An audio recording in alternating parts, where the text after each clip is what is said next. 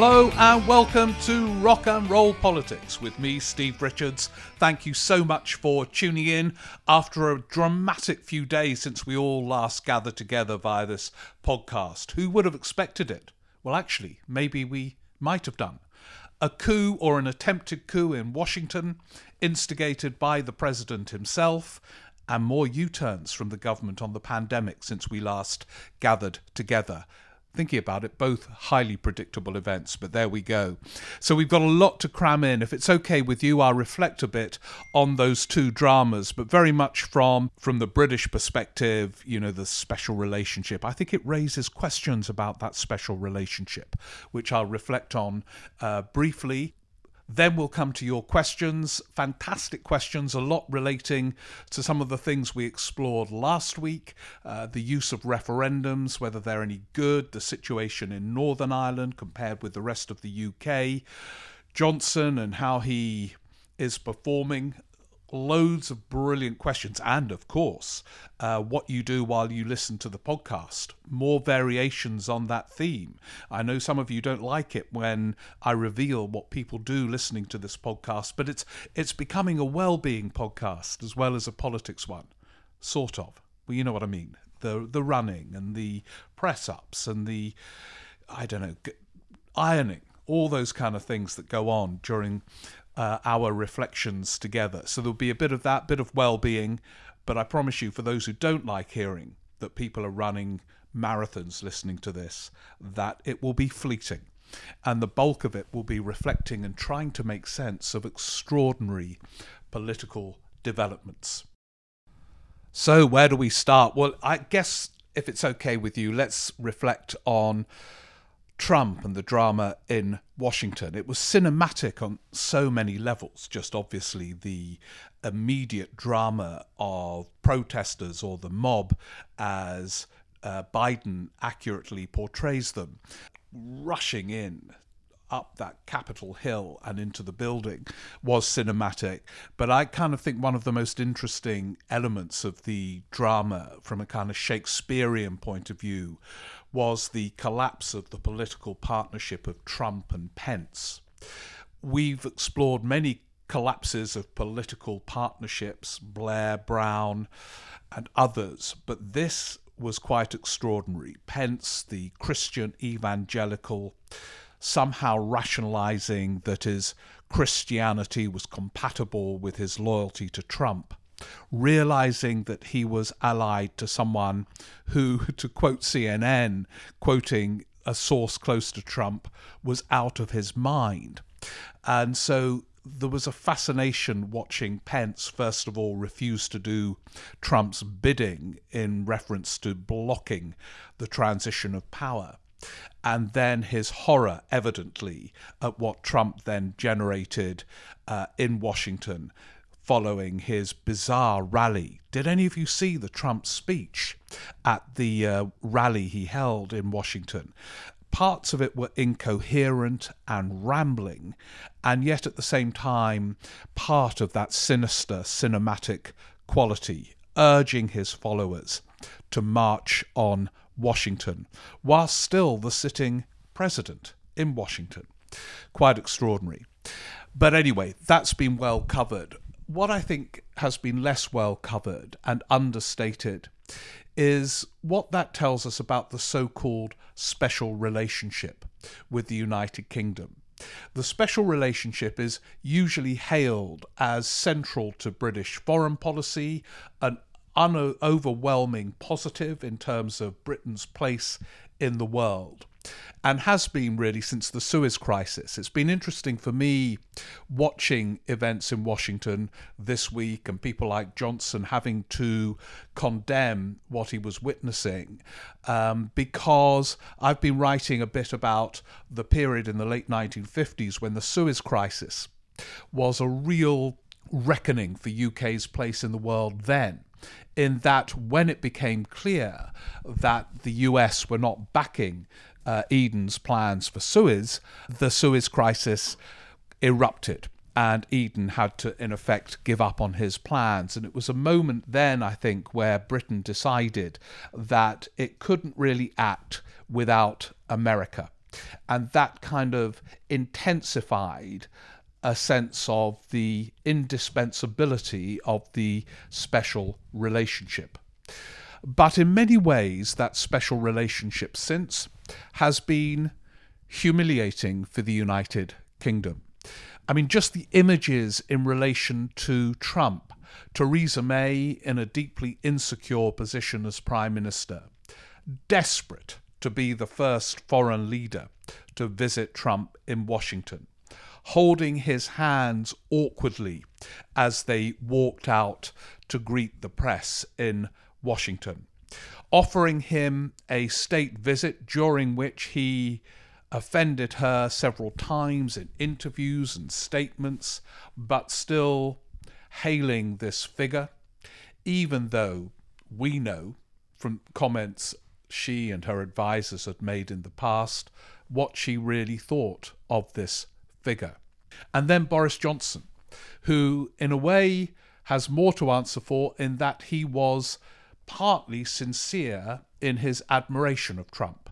We know that because uh, he was, when Foreign Secretary or fleetingly out of the cabinet, he uh, said at a meeting vis a vis Brexit, Trump would get Brexit done. He would be tough and get it done. And it was said in a way of unqualified admiration. And early Johnson, as Prime Minister, followed the Trump playbook. It might have been under the influence of Cummings, but a prime minister decides who he falls under the influence of. And all that stuff about people versus parliament uh, was very Trumpian. So was the willingness to threaten to break international law. So was the actual attempt to prorogue parliament that was ruled unlawful. Uh, these all had echoes with Trump so too does Johnson's casual relationship with the truth in his assertions, whether it's to do with Brexit and what would happen after his Christmas Eve trade deal, or indeed in relation to some of the things that have happened with the pandemic. So it is simply not the case. They're all now rapidly distancing themselves from Trump. But there was a genuine uh, uh, admiration of the Trump style, or certainly a fascination and a desire to adopt some of the uh, approaches of Trump. But that, in a way, is a separate issue. Uh, we must each make our judgment about what that tells us about those who indicated a degree of admiration for Trump's leadership. The special relationship is something more complex. Is it so overwhelming in terms of the UK's place in the world that whoever is elected to the White House, the UK Prime Minister has to form a close relationship? Now, my answer to that question is no, but I discovered it's a sort of unfashionable response. I chaired a discussion on Radio 4's Week in Westminster on Saturday. I don't know if any of you heard it, but I asked each of there were three other journalists there whether they thought there was some space for a British government and a British Prime Minister to distance themselves from a US president or a US administration that was clearly uh, off the wall uh, or dangerous in, in some respect or another. And they all said, and it was a kind of panel from left to right, that uh, the the special relationship was too important to be jeopardized by the individuals involved. But I kind of disagree with that. It's not just about Trump, although he has been a freakish example. And it will obviously become easier to work with a president like Joe Biden. But if you look back, for example, to Tony Blair, and his dealings. He was determined, Blair, to work closely with the Bush administration and without really deeply analysing the nature of that administration.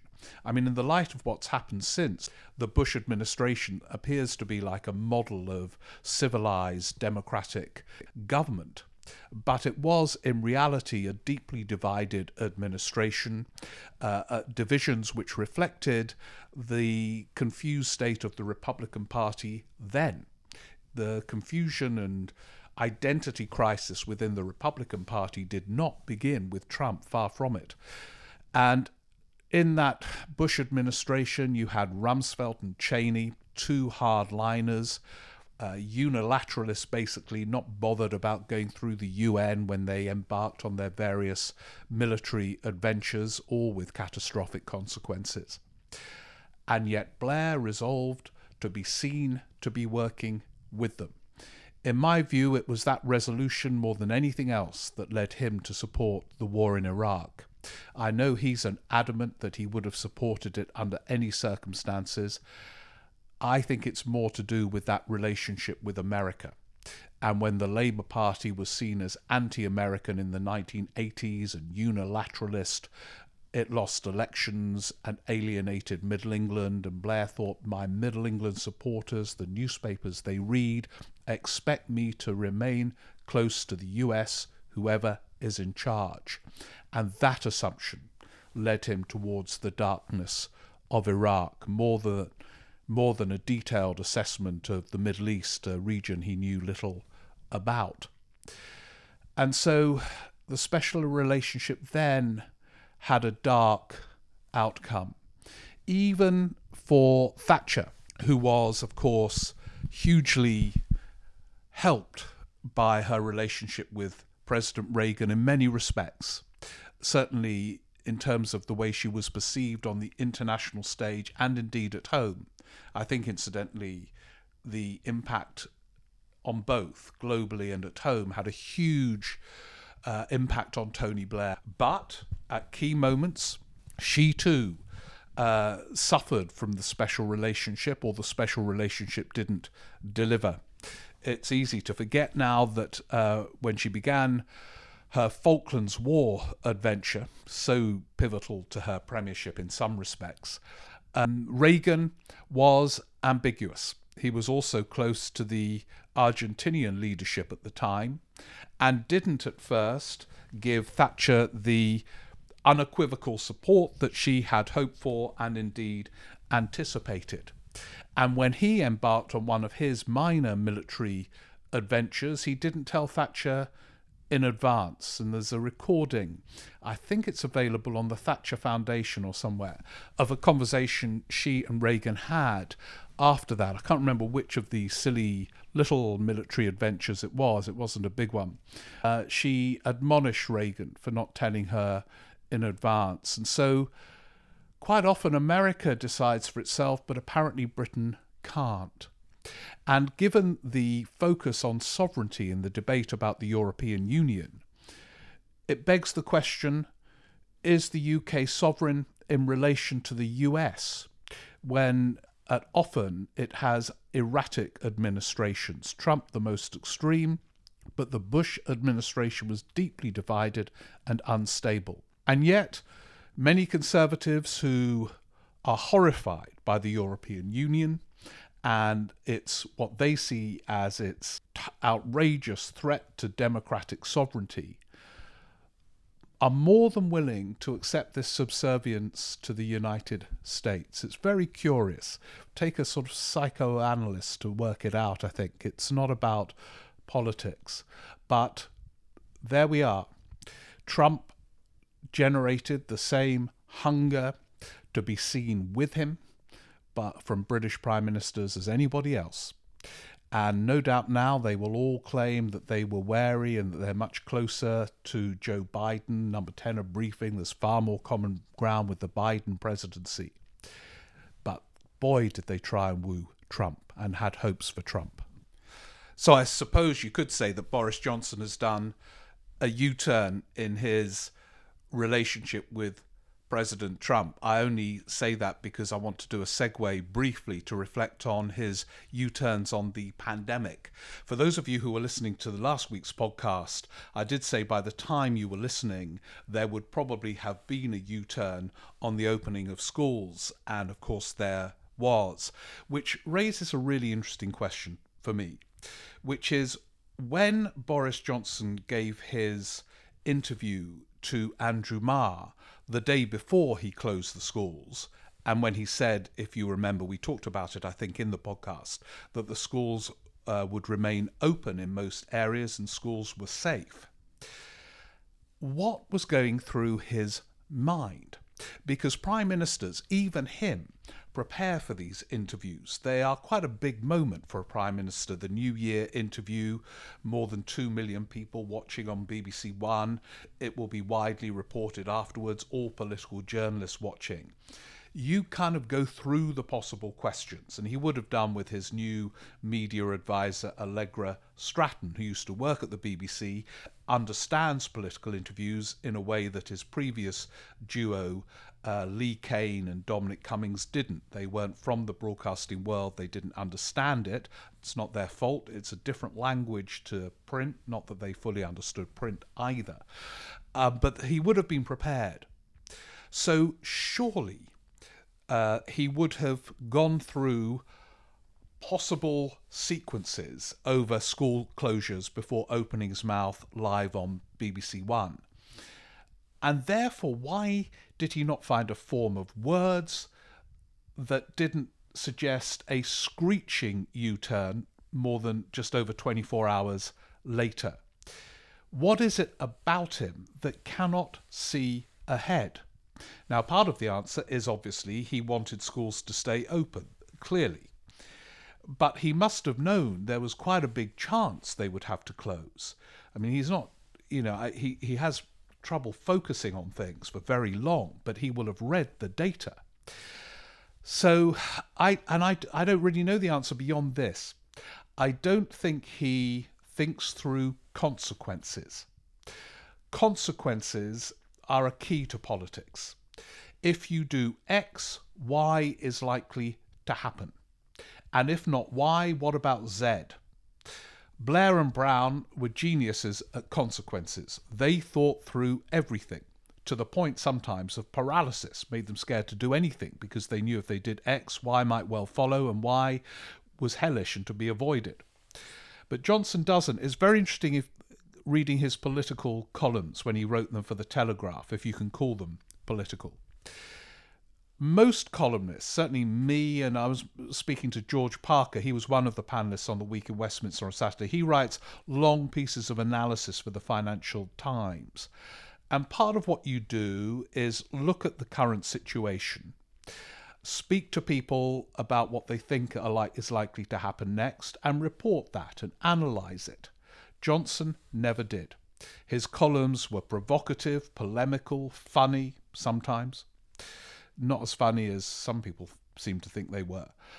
But he never really looked ahead and said, well, you know, so and so, I don't know, Cameron or whoever uh, he was writing about, Blair, is in this position. What happens if he ends up in that position? He was never interested in consequences. And I just don't think he can think ahead like that.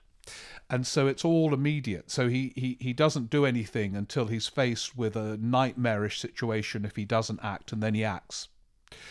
And then he doesn't think about those consequences until he has to act again.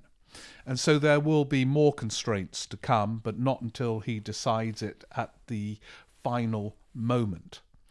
Consequences. It's uh, by the way, many political leaders are not brilliant on consequences. Margaret Thatcher, who was a very sharp reader of the political stage, couldn't think through and was a master of policy detail. Uh, one of the the best at reading everything in in depth, but she didn't think through consequences. E.g., if you sell council houses to the private sector and hail this as a great move, what do you do about the lack of affordable rented accommodation? She did the first bit, but not address the consequence of that action. But she was a master of detail compared with Boris Johnson, who doesn't do detail and is indifferent to consequences. Anyway, that's enough of me reflecting on what's happening. Uh, you know, we're living through such wild times. I could go on for ages. But you have also been reflecting brilliantly as well. So let's turn now to your questions.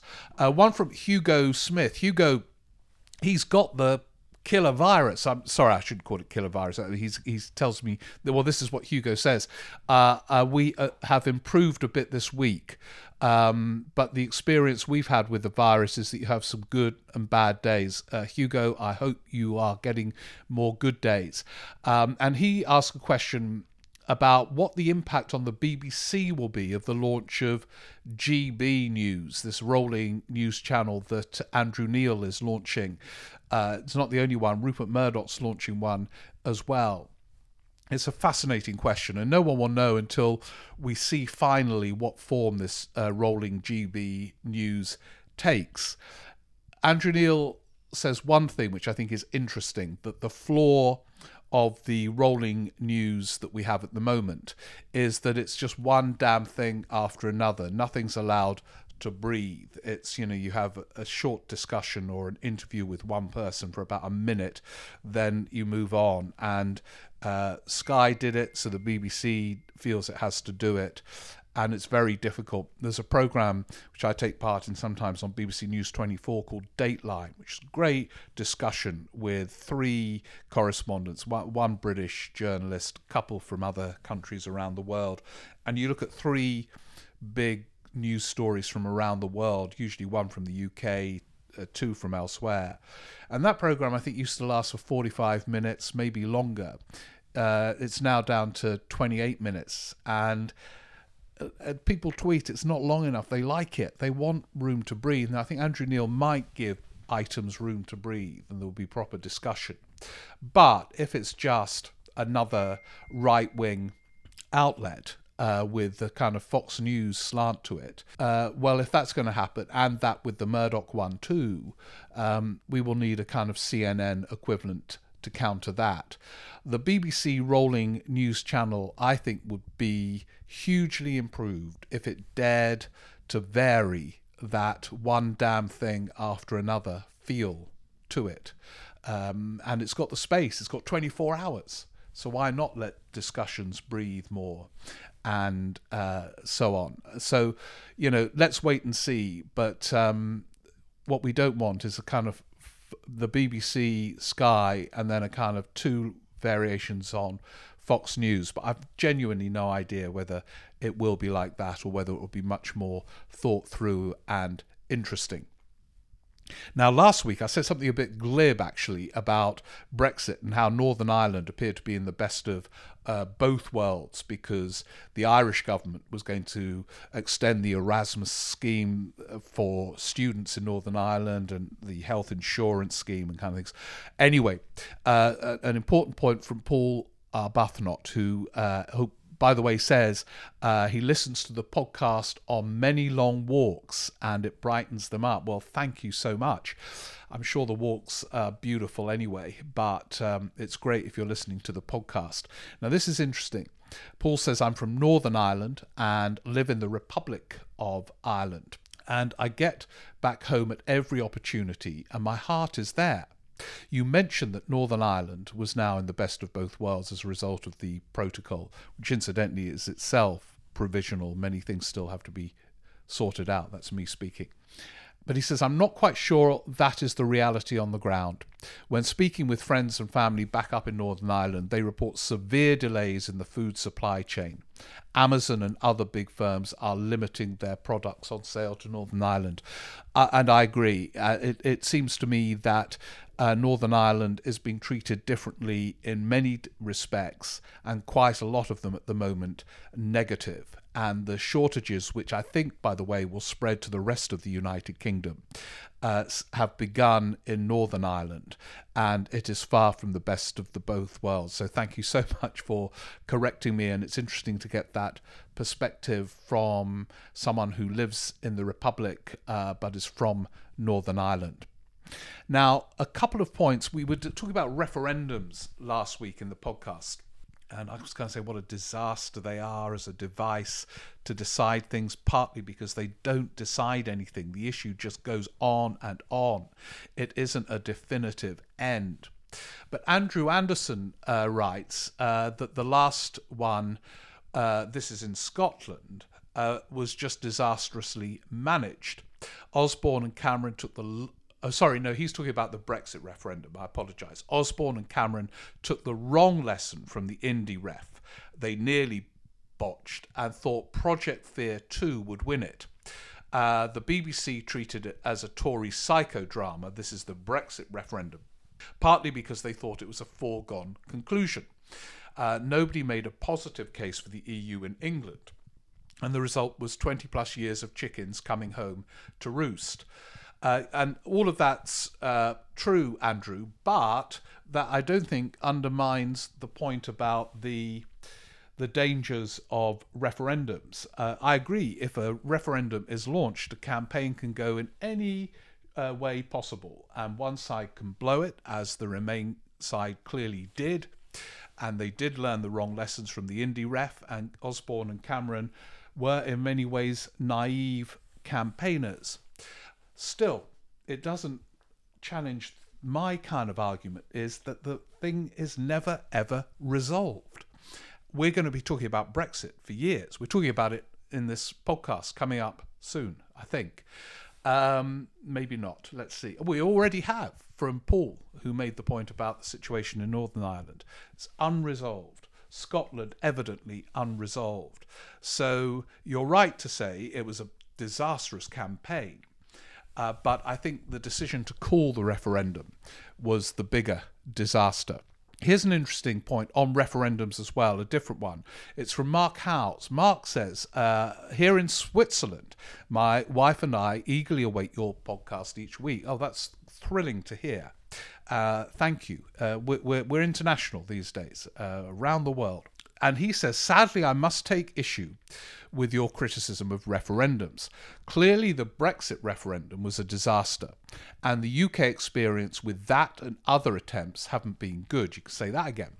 But I believe that it's more a problem of UK culture and mechanisms.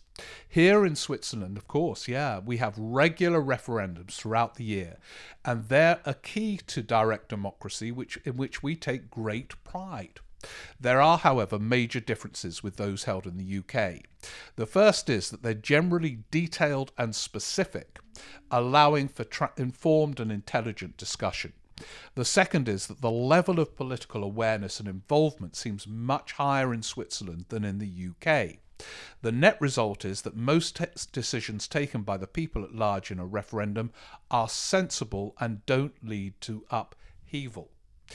My point is that it's it's not the principle of a referendum that's the problem, but how it's organised and used by whom. Yeah, they're good points. Mark adds, I'm a naturalised Swiss citizen, having lived here for 50 years, with a short sojourn in the US but I was born and educated in the UK. So I take close interest in the politics of the three countries of which I have experience. So you, The Economist, and the New York Times, plus the Swiss media, keep me well informed. Well, I'm pleased to be up with all of those, uh, Mark, and thank you. I, I agree. I think you make a key point. Uh, there was a question last week, a very good question about Scotland. If not to be resolved by referendum, how? And I couldn't answer it, and maybe you have. That they, the whole culture of referendums in Britain have to be changed. They have to be about detail, and they have to be well informed, and that campaigns have to be controlled in a way that uh, somehow rather they are detailed rather than emotive and sloganizing battles. So anyway, so perhaps you're guiding us towards some solution to this. Mark adds, I hope that après COVID, we should be able to come to King's Place to take part live in one of your sessions. Well, that would be great, Mark. Do let us know if you are coming over for it. Um, and, and definitely worth flying over just for rock and roll politics at King's Place. Thank you. A kind of related question from Joe Thomas, uh, who, who signs off as Laundry Joe. Joe is one of those who listens to the podcast sorting out his laundry. Very productive way of spending time with the podcast. Clean clothes at the end of it. Joe says, Can Scottish Labour do anything to rebuild, or is it a dead party walking? Can Scottish Labour draw strength from the example of Ruth Davidson, who improved the prospects and profile of Scottish Conservatives. Was she a one off that Labour can't hope to replicate? He also makes a very interesting point. Would it be more effective for Labour to emphasise that it's a British party and overtly reject federalism and further devolution and emphasise the equal rights of UK citizens to strong public services, which are dependent on a unified state? Now that's I think that's kind of interesting. Both questions. Ruth Davidson was fascinating. She's the type of leader I'm suspicious of because it was amazing down at Westminster, uh, the the sort of George Osborne wing of the Tory party. You heard them all saying, "God, Ruth Davidson, she's our answer. We've got to get her down here. She's brilliant.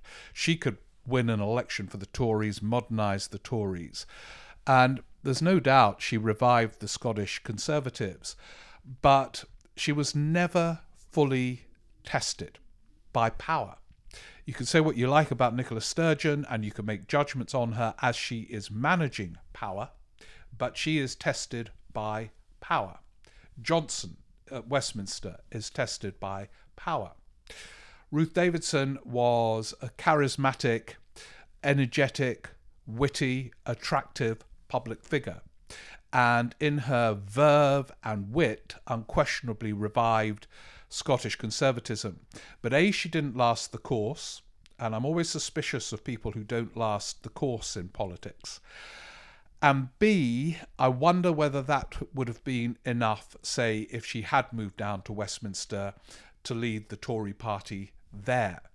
Uh, for a start, she would have been very divisive. She was a Remainer and this is now a Brexit party in all but name, uh, the National Tory Party. So I have my doubts about that. But your other point is very interesting. I wonder, and the implication is that perhaps Keir Starmer is going down the wrong route by looking at Devo Max and bringing back Gordon Brown to advise. I got a few emails from uh, people in Scotland saying, you know, it, it, it's over for Gordon Brown. He was a big figure once, but not now.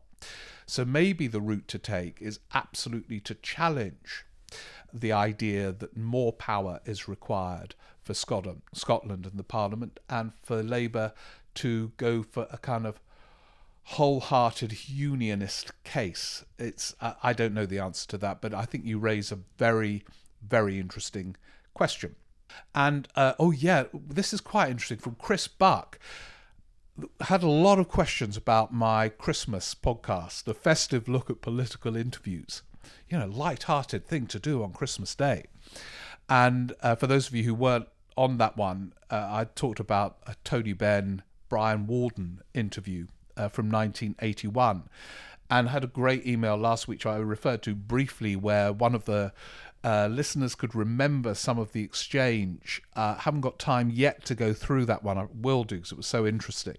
And others have said, where can we get this interview? It's from 1981. Two heavyweights at the height of their power, Walden and Benn. And we're all still looking. And Chris Buck has written in to say, uh, oh, he listens when he's either cooking or out for a for a walk.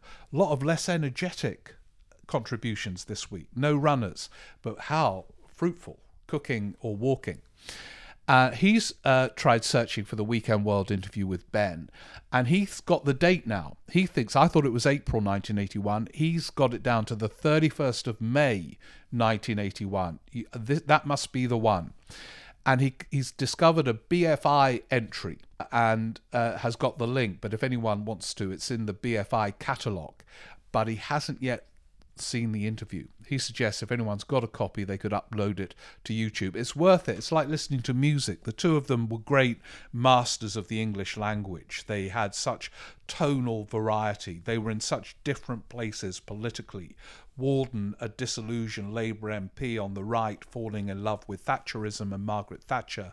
Tony Benn, this articulate figure uh, putting the case for accountability within the Labour Party and beyond, uh, at, uh, as he had made the bid to go for the deputy leadership. It was high drama and very compelling, my favourite interview. But we can't find it to relive it. Now, how long have we been going for? Let me just uh, check. Yeah, we've been going over for over 30 minutes. So, just uh, one uh, quick last one from Martin Jones in uh, Birmingham. And he, oh, bit of activity at last. He listens to the podcast while out running.